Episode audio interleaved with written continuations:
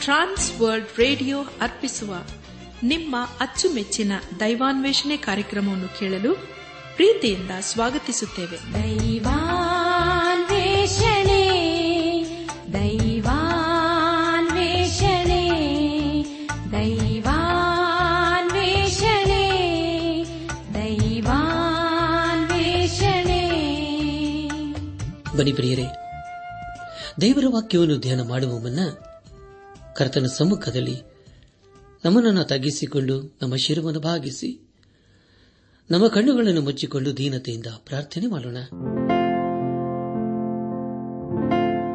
ಜೀವದಾಯಕನೇ, ಜೀವದ ಒಡೆಯನೇ, ಜೀವದ ಬುಗ್ಗೆಯಾಗಿರುವ ದೇವರೇ, ಈ ಸಮಯದಲ್ಲಿ ನಿನ್ನ ಮಕ್ಕಳಾದ ನಾವು ನಿನ್ನ ಸನ್ನಿಧಾನಕ್ಕೆ ಬಂದು ದೇವಾದಿನ ಪರಿಶುದ್ಧವಾದ ನಾಮವನ್ನು ಕೊಂಡಾಡುತ್ತೇವೆ ದೇವ ನಿನ್ನನ್ನೇ ಆರಾಧಿಸ್ತೇವೆ ನಿನ್ನನ್ನೇ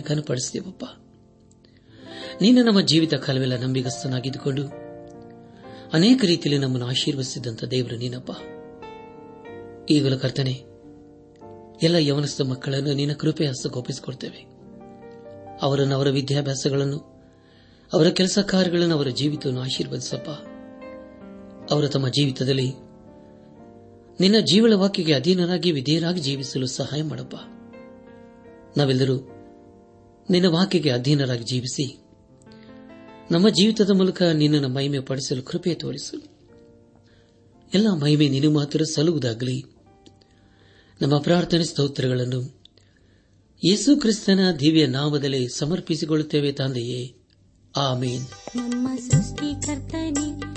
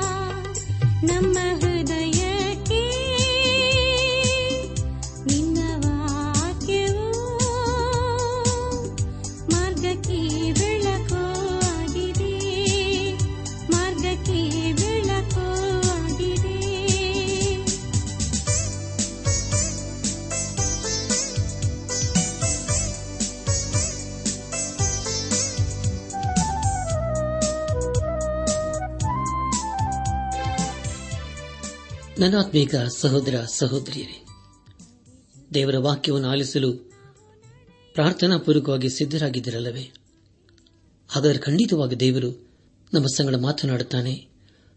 ಹಾಗೂ ತನ್ನ ಜೀವಳ ವಾಕ್ಯಗಳ ಮೂಲಕ ನಮ್ಮನ್ನು ಆಶೀರ್ವದಿಸುವನಾಗಿದ್ದಾನೆ ಕಳೆದ ಕಾರ್ಯಕ್ರಮದಲ್ಲಿ ನಾವು ಏಷಾಯನು ಬರೆದ ಪ್ರವಾದನ ಗ್ರಂಥದ ಮೂವತ್ತೆಂಟು ಹಾಗೂ ಮೂವತ್ತೊಂಬತ್ತನೇ ಅಧ್ಯಾಯಗಳನ್ನು ಧ್ಯಾನ ಮಾಡಿಕೊಂಡು ಅದರ ಮೂಲಕ ನಮ್ಮ ನಿಜ ಜೀವಿತಕ್ಕೆ ಬೇಕಾದ ಅನೇಕ ಆತ್ಮೀಕ ಪಾಠಗಳನ್ನು ಕಲಿತುಕೊಂಡು ಅನೇಕ ರೀತಿಯಲ್ಲಿ ಆಶೀರ್ವಿಸಲ್ಪಟ್ಟಿದ್ದೇವೆ ಇದೆಲ್ಲ ದೇವರ ಮಹಾಕೃಪೆ ಹಾಗೂ ಸಹಾಯವಾಗಿದೆ. ದೇವರಿಗೆ ಮಹಿಮೆಯುಂಟಾಗಲಿ. ಧ್ಯಾನ ಮಾಡಿದಂಥ ವಿಷಯಗಳನ್ನು ಈಗ ನೆನಪು ಮಾಡಿಕೊಂಡು ಮುಂದಿನ ವೇದ ಭಾಗಕ್ಕೆ ಸಾಗೋಣ. ಅರಸನಾದ ಹೆಜ್ಜಿಗೆಯನ್ನು ರೋಗಿ ಆಗಿದ್ದದ್ದು ದೇವರಿಂದ ಸ್ವಸ್ಥತೆಯನ್ನು ಹೊಂದಿದ್ದು ಹಾಗೂ ಅವನ ಆಯುಷ್ ಕಾಲಕ್ಕೆ ಹದಿನೈದು ವರ್ಷಗಳನ್ನು ದೇವರು ಕೊಡಿಸಿದನು. ಬಾಬಿಲಿನ ಅರಸನು ಹಿಜ್ಗಿಯನ ಬಳಿಗೆ ದೂತರನ್ನು ಕಳಿಸಿದನೆಂಬ ವಿಷಯಗಳ ಕುರಿತು ನಾವು ಧ್ಯಾನ ಮಾಡಿಕೊಂಡೆವು. ಧ್ಯಾನ ಮಾಡಿದಂತ ಎಲ್ಲ ಹಂತಗಳಲ್ಲಿ ದೇವಾದಿ ದೇವನೇ ನಮ್ಮನ್ನು ನಡೆಸಿದನು. ದೇವರಿಗೆ ಮಹಿಮೆಯುಂಟಾಗಲಿ. ಇಂದು ನಾವು ಏಷಾಯ್ ಪ್ರವಾದನೆ ಗ್ರಂಥದ ನಲವತ್ತನೇ ಅಧ್ಯಾಯ ಒಂದರಿಂದ ಮೂವತ್ತೊಂದನೇ ವಚನಗಳನ್ನು ಧ್ಯಾನ ಮಾಡಿಕೊಳ್ಳೋಣ. ಪ್ರಿಯರೇ, ಈ ಅಧ್ಯದಲ್ಲಿ ಬರೆಯಲ್ಪಟ್ಟಿರುವಂತಹ ಮುಖ್ಯ ವಿಷಯ, ಯಹೋವನು ತನ್ನ ಜನರಿಗೆ ಹೇಳಿ ಕಳಿಸುವ ಶುಭ ಸಮಾಚಾರ ಎಂಬುದಾಗಿ. ಯಹೋವನೇ, ಸರ್ವಶಕ್ತನಾದಂತಹ ದೇವರಾಗಿದ್ದಾನೆ. ನಲವತ್ತರಿಂದ ಅರವತ್ತ ಆರನೇ ಅಧ್ಯಾಯಗಳಲ್ಲಿ ಬರೆಯಲ್ಪಟ್ಟಿರುವಂತಹ ಮುಖ್ಯ ವಿಷಯ ಬಾಬೇಲಿನಲ್ಲಿ ಸರಿಯಾದ ಯಹೋದ್ಯರಿಗೆ ಉಂಟಾಗುವ ಬಿಡುಗಡೆ ಎಂಬುದಾಗಿ. ಅದರಲ್ಲೂ ಪ್ರಾಮುಖ್ಯವಾಗಿ ನಲವತ್ತರಿಂದ ನಲವತ್ತೆಂಟನೇ ಅಧ್ಯಾಯಗಳಲ್ಲಿ ಯಹೋವನು ತನ್ನ ಜನರನ್ನು ರಕ್ಷಿಸಬೇಕೆಂದು ಮಾಡಿರುವ ಸಂಕಲ್ಪ ಎಂಬುದಾಗಿ. ಪ್ರಿಯ ಬಂಧುಗಳೇ, ಈಗ ನಾವು ಏಷಾನ ಬರೆದ ಪ್ರವಾದನೆ ಗ್ರಂಥದ ಮತ್ತೊಂದು ಬಹು ಪ್ರಾಮುಖ್ಯವಾದಂಥ ಭಾಗಕ್ಕೆ ಬಂದಿದ್ದೇವೆ. ಈ ಭಾಗದಲ್ಲಿ ನಾವು ದೇವರ ನಮಗೆ ರಕ್ಷಕನಾಗಿ ಸಹಾಯ ಮಾಡುತ್ತಾನೆ ಎಂಬುದಾಗಿ ತಿಳಿದುಕೊಳ್ಳಲಿದ್ದೇವೆ ಆರನೇ ಅಧ್ಯಾಯದಲ್ಲಿ ನಾವು ಕುರುಬನ ಕುರಿತಾಗಿಯೂ ಐವತ್ಮೂರನೇ ಅಧ್ಯಾಯದಲ್ಲಿ ನಾವು ಶಿಲುಬೆಯ ಕುರಿತು ನಾವು ತಿಳಿದುಕೊಳ್ಳುತ್ತೇವೆ ಇಲ್ಲಿವರೆಗೆ ನಾವು ದೇವರ ಅಧಿಕಾರದ ಕುರಿತು ನಾವು ತಿಳ್ಕೊಂಡೆವು. ಆದರೆ ಈ ಭಾಗದಲ್ಲಿ ನಾವು ದೇವರ ಕೃಪೆಯ ಕುರಿತು ತಿಳಿದುಕೊಳ್ಳುತ್ತೇವೆ ಹೌದಲ್ಲ ಪ್ರಿಯರೇ? ದೇವರು ಪ್ರೀತಿ ಸ್ವರೂಪನು ಅದೇ ಸಮಯದಲ್ಲಿ ದಹಿಸುವ ಅಗ್ನಿಯಾಗಿದ್ದಾನೆ ಏಷ ಪ್ರವಾದನೆ ಗ್ರಂಥದ ನಲವತ್ತನೇ ಅಧ್ಯದ ಮೊದಲನೆಯ ವಚನದಲ್ಲಿ ನಾವು ಸಂತೈಸಿರಿ ಸಂತೈಸಿರಿ ಎಂಬುದಾಗಿ ಓದುತ್ತೇವೆ. ಇಲ್ಲಿವರೆಗೆ ನಾವು ದೇವರ ನ್ಯಾಯ ತೀರ್ಪಿನ ಕುರಿತು ನಾವು ಹೇಳಿಕೊಂಡೆವು ಆದರೆ ಇಲ್ಲಿ ದೇವರು ನಮ್ಮನ್ನು ಸಂತೈಸುವನಾಗಿದ್ದಾನೆ ಸಂದೇಶ ಬದಲಾಯಿತು, ಆದರೆ ಸಂದೇಶಕನಲ್ಲ. ಉದಾಹರಣೆಗೆ, ಕೀರ್ತನೆ ಎರಡರಲ್ಲಿ ನಾವು ದೇವರ ನ್ಯಾಯ ತೀರ್ಪಿನ ಕುರಿತಾಗಿಯೂ, ಇಪ್ಪತ್ತೆರಡರಲ್ಲಿ ದೇವರ ರಕ್ಷಣೆ ಕುರಿತು ತಿಳಿದುಕೊಳ್ಳುತ್ತೇವೆ. ಆದರೆ ಪ್ರಿಯರೇ ಅವುಗಳನ್ನು ಬರೆದಿರುವವರು ಒಬ್ಬನೇ ಆಗಿದ್ದಾನೆ. ಇದೆಲ್ಲ ದೇವರಾತ್ಮನ ಕಾರ್ಯವಾಗಿದೆ. ಒಬ್ಬನೇ ದೇವರು, ಒಂದೇ ವಾಕ್ಯ, ಒಂದೇ ರಾಜ್ಯ, ಒಂದೇ ಬಿಡುಗಡೆ. ನಲವತ್ತನೇ ಅಧ್ಯಾಯ. ಮೊದಲನೇ ವಚನದಲ್ಲಿ ಈಗ ಓದುತ್ತೇವೆ. ನನ್ನ ಜನರನ್ನು ಸಂತೈಸಿರಿ ಸಂತೈಸಿರಿ ಎಂಬುದಾಗಿ. ಕರ್ತನಲ್ಲಿ ಪ್ರಿಯ ದೇವ ಜನರೇ ಈಗ ಎಲ್ಲಾ ಸಂಕಟವು ಬಾಧೆಯು ಮಾಯವಾಗಿದೆ. ಯೇಸು ಕ್ರಿಸ್ತನು ನಮಗೆ ಆ ಮಂತ್ರವನ್ನು ಕೊಡುವನಾಗಿದ್ದಾನೆ.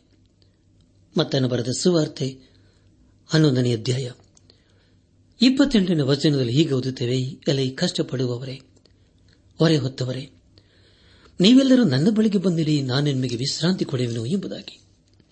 ಹೌದಲ್ಲ ಪ್ರಿಯರೇ, ಯೇಸು ಕ್ರಿಸ್ತನು ನಮಗೆ ವಿಶ್ರಾಂತಿಯನ್ನು ಕೊಡುವನಾಗಿದ್ದಾನೆ. ಏಷ ಪ್ರವಾದನೆ ಗ್ರಂಥ ನಲವತ್ತನೇ ಅಧ್ಯಾಯ. ಮೊದಲನೇ ವಚನದಲ್ಲಿ ಹೀಗೆ ಓದುತ್ತೇವೆ ಅದನೆಂದರೆ, ನನ್ನ ಜನರನ್ನು ಸಂತೈಸಿರಿ ಸಂತೈಸಿರಿ ಎಂಬುದಾಗಿ. ಪ್ರಿಯರೇ, ನಮ್ಮ ದೇವರು ನಮ್ಮನ್ನು ಸಂತೈಸುವಂತಹ ದೇವರಾಗಿದ್ದಾನೆ. ಅಪೋಸನಾದ ಪೌಲನು ಕೊರಿಂತ ಸಭೆಗೆ ಬರೆದಂತ ಎರಡನೇ ಪತ್ರಿಕೆ, ಮೊದಲನೇ ಅಧ್ಯಾಯ ಮೂರು ಹಾಗೂ ನಾಲ್ಕನೇ ವಚನಗಳಲ್ಲಿ ಹೀಗೆ ಬರೆಯುತ್ತಾನೆ. ನಮ್ಮ ಕರ್ತನಾದ ಯೇಸು ಕ್ರಿಸ್ತನ ದೇವರು ತಂದೆಯೂ ಆಗಿರುವ ಆತನಿಗೆ ಸ್ತೋತ್ರವಾಗಲಿ. ಆತನು, ಕನಿಕರವುಳ್ಳ ತಂದೆಯು ಸಕಲ ವಿಧವಾಗಿ ಸಂತೈಸುವ ದೇವರು ಆಗಿದ್ದು, ನಮಗೆ ಸಂಭವಿಸುವ ಎಲ್ಲ ಸಂಕಟಗಳಲ್ಲಿ ನಮ್ಮನ್ನು ಸಂತೈಸುತ್ತಾನೆ. ಹೀಗೆ ದೇವರಿಂದ ನಮಗಾಗುವ ಆಧರಣೆಯ ಮೂಲಕ ನಾವು ನಾನಾ ವಿಧವಾದ ಸಂಕಟಗಳಲ್ಲಿ ಬಿದ್ದಿರುವವರನ್ನು ಸಂತೈಸುವುದಕ್ಕೆ ಶಕ್ತರಾಗುತ್ತೇವೆ ಎಂಬುದಾಗಿ. ಪ್ರಿಯರೇ ಇದೆಂಥ ಆಧರಣೆಯ ಮಾತಲ್ಲವೇ? ನಿಮಗಾಗಿ ನಾನು ಮತ್ತೊಂದು ಸಾರಿ ಓದ್ತೇನೆ. ದಯಮಾಡಿ ಕೇಳಿಸಿಕೊಳ್ಳ್ರಿ. ಪೌಲನ ಕೋರಿಂದ ಸಭೆಗೆ ಬರೆದಂತಹ ಎರಡನೇ ಪತ್ರಿಕೆ, ಮೊದಲನೇ ಅಧ್ಯಾಯ, ಮೂರು ಹಾಗೂ ನಾಲ್ಕನೇ ವಚನಗಳು. ನಮ್ಮ ಕರ್ತನಾದ ಯೇಸು ಕ್ರಿಸ್ತನ ದೇವರು, ತಂದೆಯೂ ಆಗಿರುವ ಆತನಿಗೆ ಸ್ತೋತ್ರವಾಗಲಿ. ಆತನು ಕನಿಕರುಳ್ಳ ತಂದೆಯು ಸಕಲ ವಿಧವಾಗಿ ಸಂತೈಸುವ ದೇವರು ಆಗಿದ್ದು, ನಮಗೆ ಸಂಭವಿಸುವ ಎಲ್ಲಾ ಸಂಕಟಗಳಲ್ಲಿ ನಮ್ಮನ್ನು ಸಂತೈಸುತ್ತಾನೆ. ಹೀಗೆ ದೇವರಿಂದ ನಮಗಾಗುವ ಆಧರಣೆಯ ಮೂಲಕ ನಾವು ನಾನಾ ವಿಧವಾದ ಸಂಘಟನೆಗಳಲ್ಲಿ ಬಿದ್ದಿರುವವರನ್ನು ಸಂತೈಸುವುದಕ್ಕೆ ಶಕ್ತರಾಗುತ್ತೇವೆ ಎಂಬುದಾಗಿ. ನನ್ನಾತ್ಮಿಕ ಸಹೋದರ ಸಹೋದರಿಯರೇ, ಪವಿತ್ರಾತ್ಮನು ನಮ್ಮನ್ನು ಸಂತೈಸುವನಾಗಿದ್ದಾನೆ ಯೇಸು ಕ್ರಿಸ್ತನು ಯೋಹಾನ ಬರೆದ ಸುವಾರ್ತೆ ಹದಿನಾಲ್ಕನೆಯ ಅಧ್ಯಾಯ ಹದಿನಾರನೇ ವಚನದಲ್ಲಿ ಹೇಗೆ ಹೇಳುತ್ತಾನೆ, ಆಗ ನಾನು ತಂದೆಯನ್ನು ಕೇಳಿಕೊಳ್ಳುವೆನು. ಆತನು ನಿಮಗೆ ಬೇರೊಬ್ಬ ಸಹಾಯಕನನ್ನು ಸದಾಕಾಲ ನಿಮ್ಮ ಸಂಗಡ ಇರುವುದಕ್ಕೆ ಕೊಡುವನು ಎಂಬುದಾಗಿ. ಕರ್ತನಲ್ಲಿ ಪ್ರಿಯ ಸಹೋದರ ಸಹೋದರಿಯರೇ, ಯೇಸು ಕ್ರಿಸ್ತನು ಇಂದು ಕೂಡ ನಮ್ಮನ್ನು ಸಂತೈಸುವನಾಗಿದ್ದಾನೆ ಯೇಷ ಪ್ರವಾದನ ಗ್ರಂಥ ನಲವತ್ತನೇ ಅಧ್ಯಾಯ ಎರಡನೇ ವಚನವನ್ನು ಓದುವಾಗ, ಯರೂಸಲೇಮಿನ ಸಂಗಡ ಹೃದಯ ಸಂಗಮವಾಗಿ ಮಾತಾಡಿರಿ. ಅದಕ್ಕೆ ಗಡು ತೀರಿತು. ವಿಧಿಸಿದ ದೋಷ ಫಲವೆಲ್ಲ ನೆರವೇರಿತು. ಅದರ ಎಲ್ಲ ಪಾಪಗಳಿಗೂ ಯಹೋವನ ಕೈಯಿಂದ ಎರಡರಷ್ಟು ಶಿಕ್ಷೆಯಾಯಿತೆಂದು ಆ ನಗರಿಗೆ ಕೂಗಿ ಹೇಳಿರಿ. ಇದೇ ನಿಮ್ಮ ದೇವರ ಆಜ್ಞೆ ಎಂಬುದಾಗಿ. ಪ್ರಿಯರೇ, ಈಗ ಇಸ್ರಾಳರ ದೋಷವು ಕ್ಷಮಿಸಲ್ಪಟ್ಟಿದೆ. ಇದು ಮೋಶೆಯ ಧರ್ಮಶಾಸ್ತ್ರವಾಗಿದೆಯಲ್ಲವೇ? ದೇವರನ್ನು ನಾವು ಗೆಲ್ಲಬೇಕಾದರೆ ಆತನಿಗೆ ನಾವು ಸಂಧಾನವನ್ನು ಮಾಡಿಕೊಳ್ಳಬೇಕು. ಆತನು ಯೇಸು ಕ್ರಿಸ್ತನ ಮೂಲಕ ಎಲ್ಲವನ್ನೂ ಮಾಡಿ ಮುಗಿಸಿದ್ದಾನೆ. ಅದನ್ನೇ ಯೇಸು ಕ್ರಿಸ್ತನು ನಮ್ಮ ಸಲುವಾಗಿ ಕಲ್ವಾರಿ ಶಿಲುಬೆಯಲ್ಲಿ ಮಾಡಿದನು. ಈಗ ನಾವು ಮಾಡಬೇಕಾಗಿರುವುದು ಏನೆಂದರೆ, ನಾವು ಯೇಸು ಕ್ರಿಸ್ತನಲ್ಲಿ ಒಂದಾಗಿರಬೇಕು. ಆತನನ್ನು ನಮ್ಮ ಸ್ವಂತ ರಕ್ಷಕನನ್ನಾಗಿ ನಮ್ಮ ಹೃದಯಗಳಲ್ಲಿ ಅಂಗೀಕರಿಸಿಕೊಳ್ಳಬೇಕು. ಅದೇ ಈ ಲೋಕಕ್ಕೆ ಕೊನೆ ನಿರೀಕ್ಷೆಯಾಗಿದೆ. ನಮ್ಮ ಧ್ಯಾನವನ್ನು ಮುಂದುವರೆಸಿ. ಏಷ ಪ್ರವಾದನ ಗ್ರಂಥ ನಲವತ್ತನೇ ಅಧ್ಯಾಯ ಮೂರನೇ ವಚನವನ್ನು ಓದುವಾಗ ಈಗೋ ಒಂದು ವಾಣಿ, ಅರಣ್ಯದಲ್ಲಿ ಯಹೋವನ ದಾರಿಯನ್ನು ಸಿದ್ಧಪಡಿಸಿರಿ. ಅಡವಿಯಲ್ಲಿ ನಮ್ಮ ದೇವರಿಗೆ ರಾಜ್ಯ ಮಾರ್ಗವನ್ನು ನೆಟ್ಟಗೆ ಮಾಡಿರಿ ಎಂಬುದಾಗಿ. ಕರ್ತನ ಪ್ರಿಯ ಸಹೋದರ ಸಹೋದರಿಯರೇ, ದಯಮಾಡಿ ಗಮನಿಸಿ. ಈ ಮಾತನ್ನು ಸ್ನಾನಿಕನಾದ ಯೋಹಾನನು ಹೇಳಿದನೆಂಬುದಾಗಿ ಎಲ್ಲಾ ಸುವಾರ್ಥ ಭಾಗಗಳಲ್ಲಿ ಓದುತ್ತವೆ. ಈ ಹೇಳಿಕೆಯನ್ನು ನಾವು ಹೊಸ ಒಡಂಬಡಿಕೆಯಲ್ಲಿ ನಾಲ್ಕು ಸಾರಿ ಓದುತ್ತೇವೆ. ಅದು ಸುವಾರ್ಥ ವೇದ ಭಾಗದಲ್ಲಿ. ಏಷ ಪ್ರವಾದನೆ ಗ್ರಂಥ, ನಲವತ್ತನೇ ಅಧ್ಯಾಯ, ನಾಲ್ಕರಿಂದ ಆರನೇ ವಚನಗಳನ್ನು ಓದುವಾಗ, ಎಲ್ಲ ಹಳ್ಳ ಕೊಳ್ಳಗಳು ಮುಚ್ಚಲ್ಪಡುವವು, ಎಲ್ಲ ಬೆಟ್ಟ ಗುಡ್ಡಗಳು ತಗ್ಗಿಸಲ್ಪಡುವವು. ಮಲೆನಾಡು ಬಯಲು ಸೀಮೆಯಾಗುವುದು, ಕೊರಕಲ ನೆಲವು ಸಮವಾಗುವುದು. ಯಹೋವನ ಮಹಿಮೆಯು ಗೋಚರವಾಗುವುದು. ಎಲ್ಲ ಮನುಷ್ಯರು ಒಟ್ಟಿಗೆ ಅದನ್ನು ಕಾಣುವರು ಯಹೋವನ ಬಾಯೇ ಇದನ್ನು ನುಡಿದಿದೆ ಎಂದು ಒಬ್ಬನು ಕೂಗುತ್ತಾನೆ. ಆಹಾ, ವಾಣಿಯು ಮತ್ತೆ ಕೇಳಿಸಿ ಕೂಗು ಎನ್ನುತ್ತದೆ. ಅದಕ್ಕೆ ನಾನು, ಏನು ಕೂಗಲೆಂದು ಕೇಳಲು ನರ ಜಾತಿಯೆಲ್ಲ ಹುಲ್ಲಿನ ಹಾಗಿದೆಯೇ ಅದರ ಲಾವಣ್ಯವಿಲ್ಲ, ಅಡವಿಯ ಹೂವಿನಂತಿದೆ ಎಂಬುದಾಗಿ. ನನ್ನಾತ್ಮಿಕ ಸಹೋದರ ಸಹೋದರಿಯರೇ, ಗ್ರಂಥಕರ್ತನಾದ ಲೋಕನು ಈ ಹೇಳಿಕೆಯನ್ನು ಸ್ನಾನಿಕನಾದ ಯೋಹಾನನ ಕುರಿತು ಬರೆದಿರುತ್ತಾನೆ. ಏಷ ಪ್ರವಾದನೆ ಗ್ರಂಥ ನಲವತ್ತನೇ ಅಧ್ಯಾಯ ಏಳು ಹಾಗೂ ಎಂಟನೇ ವಚನಗಳಲ್ಲಿ ಹೀಗೆ ಓದುತ್ತೇವೆ. ಯಹೋವನ ಶ್ವಾಸವು ಅದರ ಮೇಲೆ ಬೀಸುವುದರಿಂದ ಹುಲ್ಲು ಒಣಗಿ ಹೋಗುವುದು, ಹೂವು ಬಾಡಿ ಹೋಗುವುದು. ಜನವು ಹುಲ್ಲೇ ಹುಲ್ಲು. ಹುಲ್ಲು ಒಣಗಿ ಹೋಗುವುದು, ಹೂವು ಬಾಡಿ ಹೋಗುವುದು. ನಮ್ಮ ದೇವರ ಮಾತು ಸದಾ ಕಲವಿರುವುದು ಎಂದು ಉತ್ತರವಾಯಿತು ಎಂಬುದಾಗಿ. ಪ್ರಿಯರೇ, ಇದು ಎಂಥ ಅದ್ಭುತವಾದ ಮಾತಲ್ಲವೇ? ಇಲ್ಲಿ ಮಾನವನನ್ನು ಹೊಲದಲ್ಲಿರುವಂತಹ ಹುಲ್ಲಿಗೆ ಹೋಲಿಸಲಾಗಿದೆ. ಈ ಹೇಳಿಕೆಯು ಯಾವ ರೀತಿಯಲ್ಲಿ ನಮ್ಮನ್ನು ಆಧರಿಸುತ್ತದೆ? ನಾವು ಬಲಹೀನರು, ಚಂಚಲ ಸ್ವಭಾವದವರು ಆಗಿದ್ದೇವೆ. ಆದರೆ ದೇವರು ಬಲವಂತನು. ಆತನು ನಿತ್ಯ ನಿರಂತರವೂ ಜೀವಿಸುವಂತ ದೇವರು ಆಗಿದ್ದಾನೆ. ದೇವರ ವಾಕ್ಯದ ಬೆಳಕಿನಲ್ಲಿ ನಮ್ಮನ್ನು ನಾವು ಪರೀಕ್ಷಿಸಿಕೊಳ್ಳಬೇಕು ಗುರುತಿಸಿಕೊಳ್ಳಬೇಕು. ಆ ವಾಕ್ಯದಲ್ಲಿ ನಮಗೆ ರಕ್ಷಣೆಗೆ ಆಧರಣೆಗೆ ಹಾಗೂ ನೀತಿ ಬೋಧನೆಯು ಅಡಕವಾಗಿದೆ ಹೊಸ ಒಡಂಬಡಿಕೆಯಲ್ಲಿ ಪೇತ್ರನ್ನು ಬರೆದಂತಹ ಮೊದಲನೇ ಪತ್ರಿಕೆ, ಒಂದನೇ ಅಧ್ಯಾಯ, ಇಪ್ಪತ್ಮೂರರಿಂದ ಇಪ್ಪತ್ತೈದನೇ ವಚನಗಳಲ್ಲಿ ಹೀಗೆ ಓದುತ್ತೇವೆ, ನೀವು ಪುನರ್ಜನ್ಮ ಹೊಂದಿದವರಾಗಿದ್ದೀರಲ್ಲ, ಆ ಜನ್ಮವು ನಾಶವಾಗುವ ಬೀಜದಿಂದ ಉಂಟಾದುದಲ್ಲ. ನಾಶವಾಗದ ಬೀಜದಿಂದಲೇ ಉಂಟಾದದು ಅದು ದೇವರ ಸದಾ ಜೀವವುಳ್ಳ ವಾಕ್ಯದ ಮೂಲಕವಾಗಿ ಉಂಟಾಯಿತು. ನರಜಾತಿಯೆಲ್ಲ ಹುಲ್ಲಿನ ಆಗಿದೆ ಅದರ ಪ್ರಭಾವವಿಲ್ಲ ಹುಲ್ಲಿನ ಹೂವಿನಂತಿದೆ. ಹುಲ್ಲು ಒಣಗಿ ಹೋಗುವುದು, ಹೂ ಉದುರಿ ಹೋಗುವುದು. ಕರ್ತನ ಮಾತು ಸದಾ ಕಲವು ಇರುವುದು ಎಂದು ಹೇಳಿದೆಯಷ್ಟೇ ಆ ಮಾತು ಯಾವುದೆಂದರೆ, ನಿಮಗೆ ಸಾರಲ್ಪಟ್ಟ ಸುವಾರ್ಥ ವಾಕ್ಯವೇ ಎಂಬುದಾಗಿ. ನನ್ನಾತ್ಮಿಕ ಸಹೋದರ ಸಹೋದರಿಯರಿ, ದೇವರ ಸುವಾರ್ತೆ ಮಾತ್ರ ನಮಗೆ ರಕ್ಷಣೆಯನ್ನು ಹಾಗೂ ಜೀವವನ್ನು ಕೊಡಲು ಸಾಧ್ಯ. ನಮ್ಮ ಧ್ಯಾನವನ್ನು ಮುಂದುವರೆಸಿ ಏಷ ಪ್ರವಾದನೆ ಗ್ರಂಥ ನಲವತ್ತನೇ ಅಧ್ಯಾಯ ಮೂವತ್ತನೇ ವಚನವನ್ನು ಓದುವಾಗ, ಶುಭ ಸಮಾಚಾರವನ್ನು ತಿಳಿಸಬಲ್ಲ ಚಿಯೋನೆ, ಉನ್ನತ ಪರ್ವತವನ್ನು ಹತ್ತಿಕೋ ಪ್ರಕಟಿಸಬಲ್ಲ ಯರುಸೆಲೆಮೆ. ನಿನ್ನ ಧ್ವನಿಯನ್ನು ಗಟ್ಟಿಯಾಗಿ ಎತ್ತು, ನಿರ್ಭಯವಾಗಿ ಎತ್ತಿ, ಯಹೋದದ ಪಟ್ಟಣಗಳಿಗೆ ಇಗೋ, ನಿಮ್ಮ ದೇವರು ಎಂಬುದಾಗಿ. ಕರ್ತಲ್ ಪ್ರಿಯರೇ, ಇಲ್ಲಿ ನಾವು ಉನ್ನತ ಪರ್ವತ ಎಂಬುದಾಗಿ ಓದಿಕೊಂಡೆವು ನಾವು ಯೇಸು ಕ್ರಿಸ್ತನ ಬಳಿಗೆ ಬರಲು ಆತನಲ್ಲಿ ರಕ್ಷಣೆಯನ್ನು ಪಡೆದುಕೊಳ್ಳಬೇಕು. ಆತನು ರಕ್ಷಕನು ದೇವರೂ ಆಗಿದ್ದಾನೆ. ಒಂದು ವೇಳೆ ಆತನು ಕೇವಲ ಮನುಷ್ಯನಾಗಿದ್ದರೆ ನಮ್ಮನ್ನು ಪಾಪದಿಂದ ಬಿಡಿಸುವುದಕ್ಕೆ ಸಾಧ್ಯವಾಗುತ್ತಿರಲಿಲ್ಲ. ಆತನು ರಕ್ಷಕನೂ ಆಗುತ್ತಿರಲಿಲ್ಲ. ಆದರೆ ಆತನು ಇಮ್ಮಾನುವೆಲ್ ಹಾಗೂ ರಕ್ಷಕನೂ ಆಗಿದ್ದಾನೆ. ಇದು ಎಂಥ ಅದ್ಭುತವಾದ ವಿಷಯವಲ್ಲವೇ? ನಲವತ್ತನೇ ಅಧ್ಯಾಯ. ಹತ್ತನೇ ವಚನದಲ್ಲಿ ಹೀಗೆ ಓದಿದ್ದೇವೆ ಆಹಾ, ಕರ್ತನಾದ ಯೂಹವನ್ನು ಶೂರನಾಗಿ ಬರುವನು, ತನ್ನ ಭುಜ ಬಲದಿಂದಲೇ ಆಳುವನು. ಈಗೋ ಆತನ ಕ್ರಿಯಾಲಾಭವು ಆತನೊಂದಿಗಿದೆ. ಆತನ ಶ್ರಮದ ಫಲವು ಆತನ ಮುಂದಿದೆ ಎಂಬುದಾಗಿ. ಪ್ರಿಯರೇ, ಇಲ್ಲಿ ಪ್ರವಾದಿಯಾದ ಯೇಷಾಯನು ಯೇಸುಕ್ರಿಸ್ತನ ಮೊದಲನೆಯ ಹಾಗೂ ಎರಡನೆಯ ಬರಣದ ಕುರಿತು ತಿಳಿಸುತ್ತಾ ಇದ್ದಾನೆ. ಈ ವಚನವು ಯೇಸುಕ್ರಿಸ್ತನ ಎರಡನೆಯ ಬರಣದ ಕುರಿತು ತಿಳಿಸಿಕೊಡುತ್ತದೆ. ಎಲ್ಲ ಸುವಾರ್ತೆಗಳಲ್ಲಿ ಯೇಸುಕ್ರಿಸ್ತನ ಮೊದಲನೆಯ ಹಾಗೂ ಎರಡನೇ ಬರಣದ ಕುರಿತು ತಿಳಿಸಿಕೊಡುತ್ತದೆ. ಓದುತ್ತೇವೆ. ಈ ಎರಡು ವಿಷಯಗಳಲ್ಲಿಯೇ ನಾವು ಆಸಕ್ತಿಯುಳ್ಳವರಾಗಿರಬೇಕು. ಯಶಪ್ರವಾದನೆ ಪ್ರವಾದನೆ ಗ್ರಂಥ ನಲವತ್ತನೇ ಅಧ್ಯಾಯ ಹನ್ನೊಂದನೇ ವಚನದಲ್ಲಿ ಹೀಗೆ ಓದುತ್ತೇವೆ. ಆತನು ಕುರುಬನಂತೆ ತನ್ನ ಮಂದೆಯನ್ನು ಮೇಯಿಸುವನು, ಮರಿಗಳನ್ನು ಕೈಯಿಂದ ಕೂಡಿಸಿ ಎದೆಗೆತ್ತಿಕೊಳ್ಳುವನು, ಹಾಲು ಕೊಡಿಸುವ ಕುರಿಗಳನ್ನು ಮೆಲ್ಲಗೆ ನಡೆಸುವನೆಂದು ಸಾರು ಎಂಬುದಾಗಿ. ಪ್ರಿಯ ದೇವಜನರೇ, ಯೇಸು ಕ್ರಿಸ್ತನು ತಾನೇ ಹೇಳುವುದೇನೆಂದರೆ ನಾನೇ ಒಳ್ಳೆ ಕುರುಬನು ಎಂಬುದಾಗಿ. ಯೋಹಾನು ಬರೆದಂತ ಸುವಾರ್ತೆ ಹತ್ತನೇ ಅಧ್ಯಾಯ ಹನ್ನೊಂದು ಹಾಗೂ ಹದಿನೈದನೇ ವಚನಗಳಲ್ಲಿ ಹೀಗೆ ಓದುತ್ತೇವೆ.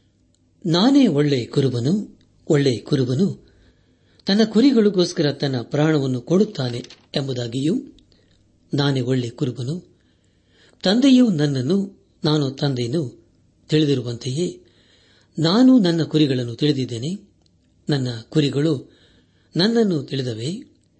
ಮತ್ತು ಕುರಿಗಳಿಗೋಸ್ಕರ ನನ್ನ ಪ್ರಾಣವನ್ನು ಕೊಡುತ್ತೇನೆ ಎಂಬುದಾಗಿ. ನನ್ನ ಆತ್ಮಿಕ ಸಹೋದರ ಸಹೋದರಿಯರೇ, ಇದು ಎಂಥ ಅದ್ಭುತವಾದಂಥ ವಾಕ್ಯ ಭಾಗವಲ್ಲವೇ? ದೇವರಿಗೆ ಸ್ತೋತ್ರವಾಗಲಿ. ಮುಂದಿನ ವಚನವು ದೇವರ ಸೃಷ್ಟಿಕರ್ತನೆ ಎಂಬುದಾಗಿ ತಿಳಿಸಿಕೊಡುತ್ತದೆ. ಏಷ್ಯ ಪ್ರವಾದನೆ ಗ್ರಂಥ ನಲವತ್ತನೇ ಅಧ್ಯಾಯ ಹನ್ನೆರಡನೇ ವಚನದಲ್ಲಿ ಹೀಗೆ ಓದುತ್ತೇವೆ. ಯಾವನು ಸಾಗರ ಸಮುದ್ರಗಳನ್ನು ಸೇರೆಯಿಂದ ಅಳತೆ ಮಾಡಿದನು. ಯಾವನು ಆಕಾಶ ಮಂಡಲದ ಪರಿಮಾಣವನ್ನು ಗೇಣಿನಿಂದ ನಿರ್ಣಯಿಸಿದನು. ಭೂಲೋಕದ ಮಣ್ಣನ್ನೆಲ್ಲ ಕೊಳಗಕ್ಕೆ ತುಂಬಿದವನು ಯಾರು? ಬೆಟ್ಟಗಳನ್ನು ತ್ರಾಸಿನಿಂದ ಗುಡ್ಡಗಳನ್ನು ತಕ್ಕಡಿಂದಲೂ ತೂಗಿದವನು ಯಾರು ಎಂಬುದಾಗಿ. ಪ್ರಿಯರೇ, ಇವೆಲ್ಲವನ್ನು ಯಾರು ಮಾಡಿದರು? ಹಾಗಾದರೆ ಪ್ರಿಯರೇ, ದೇವರ ಕಾರ್ಯಗಳನ್ನು ನಾವು ವರ್ಣಿಸಲು ಸಾಧ್ಯವೋ? ನಲವತ್ತನೇ ಅಧ್ಯಾಯ. ಹದಿಮೂರು ಹಾಗೂ ಹದಿನಾಲ್ಕನೇ ವಚನಗಳಲ್ಲಿ ಹೀಗೆ ಓದುತ್ತೇವೆ.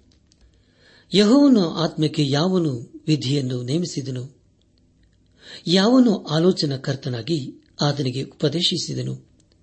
ಆತನು ಯಾವನ ಆಲೋಚನೆಯನ್ನು ಕೇಳಿದನು? ಯಾವನು ಆತನಿಗೆ ಬುದ್ಧಿ ಕಳಿಸಿ ಆತನನ್ನು ನ್ಯಾಯ ಮಾರ್ಗದಲ್ಲಿ ನಡೆಸಿದನು? ಯಾವನು ಆತನಿಗೆ ಜ್ಞಾನವನ್ನು ಬೋಧಿಸಿ ವಿವೇಕ ಮಾರ್ಗವನ್ನು ತೋರಿಸಿದನು ಎಂಬುದಾಗಿ. ಪ್ರಿಯರೇ, ದೇವರಿಗೆ ಯಾರೂ ಬುದ್ಧಿ ಹೇಳಬೇಕಾಗಿಲ್ಲ. ದೇವರಿಗೆ ಸರಿ ಸಮಾನನಾದವರು ಈ ಲೋಕದಲ್ಲಿ ಯಾರೂ ಇಲ್ಲ.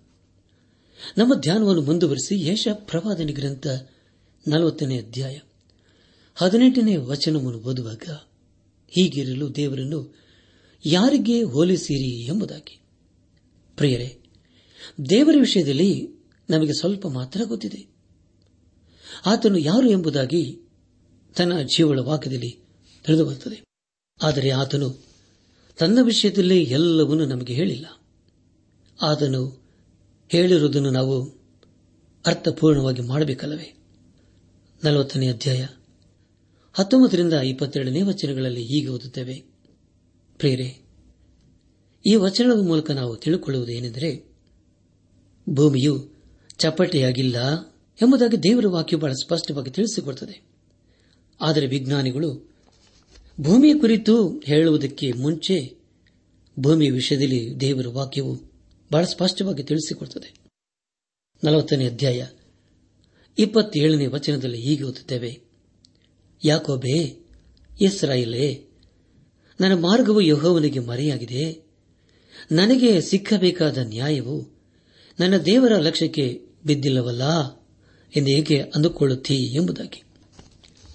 ಪ್ರಿಯರೇ, ಭೂಮಿಯು ಚಪ್ಪಟಿಯಾಗಿಲ್ಲ ಎಂಬುದಾಗಿ ದೇವರ ವಾಕ್ಯ ಹೇಳುವುದಿಲ್ಲ.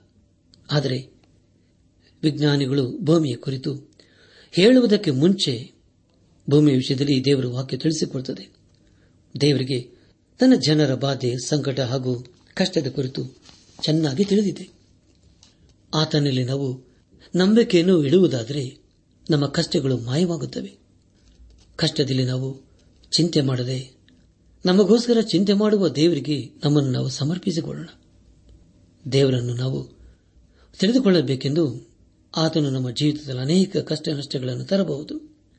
ಆದ್ದರಿಂದ ನಾವು ಆತ್ಮೀಕ ಪಾಠವನ್ನು ಕಲಿಯಬೇಕು.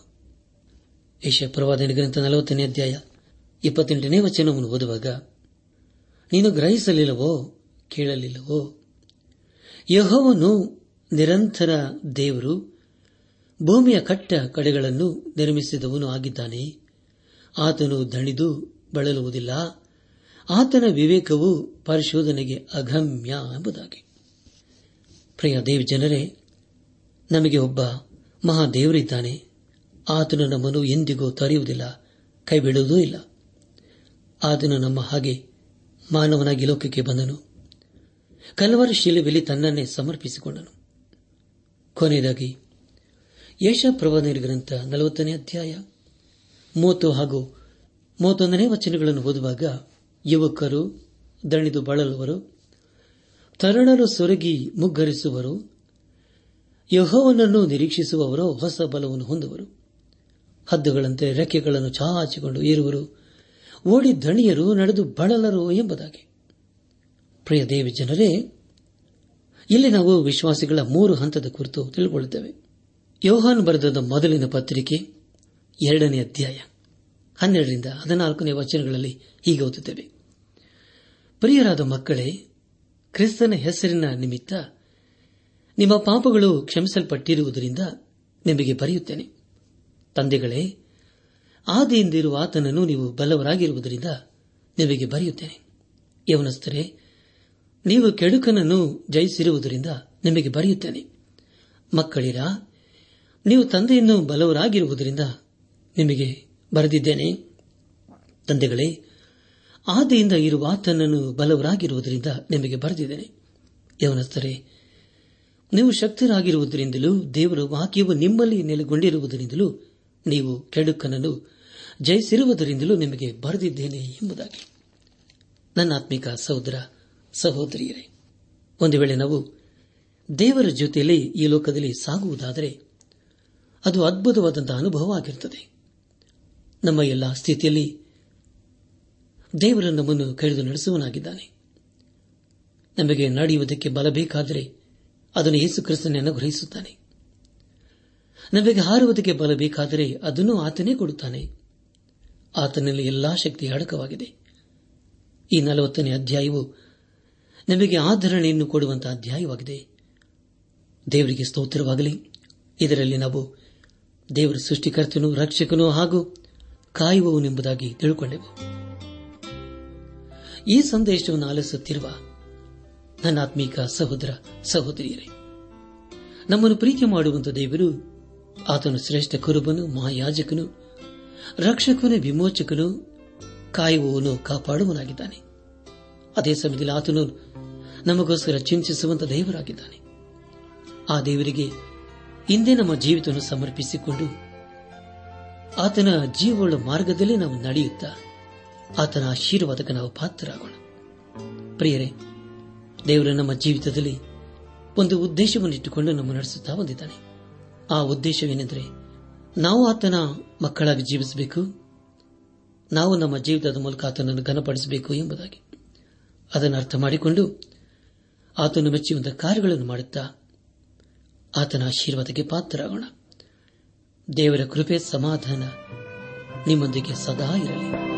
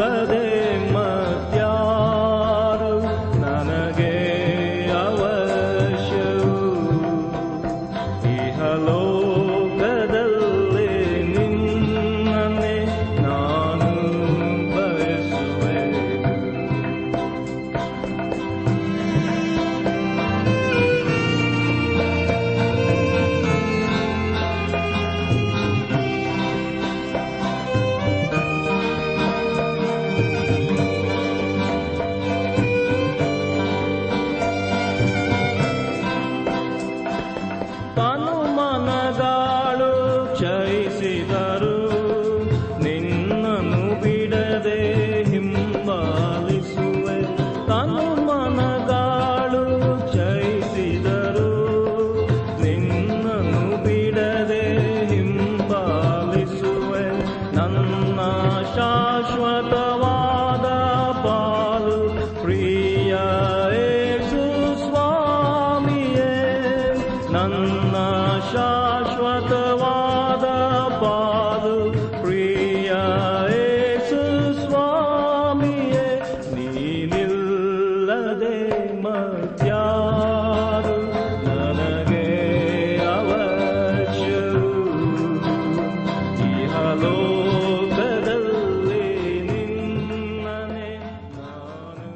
ಆತ್ಮೀಕ ಸಹೋದರ ಸಹೋದರಿಯರೇ, ಇಂದು ದೇವರು ನಮಗೆ ಕೊಡುವ ವಾಗ್ದಾನ, ಯಹೋವನು ಪ್ರಸನ್ನ ಮುಖದಿಂದ ನೋಡಿ ನಿಮ್ಮ ಮೇಲೆ ದಯವಿಡಲಿ. ಅರಣ್ಯಕಾಂಡ ಆರು, ಇಪ್ಪತ್ತೈದು.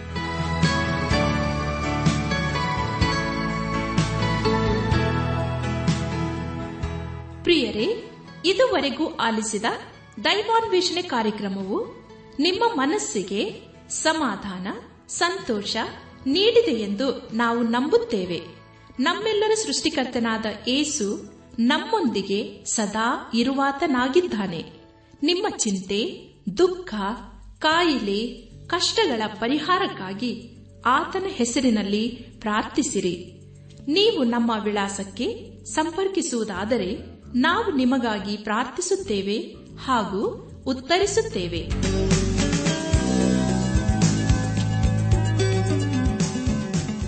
ನಮ್ಮ ವಿಳಾಸ ದೈವಾನ್ ವೇಷಣೆ ಟ್ರಾನ್ಸ್ ವರ್ಲ್ಡ್ ರೇಡಿಯೋ, ಇಂಡಿಯಾ, ಟಪಾಲು ಪೆಟ್ಟಿಗೆ ನಾಲ್ಕು ಮೂರು ಎರಡು ಸೊನ್ನೆ, ಬೆಂಗಳೂರು ನಲವತ್ಮೂರು.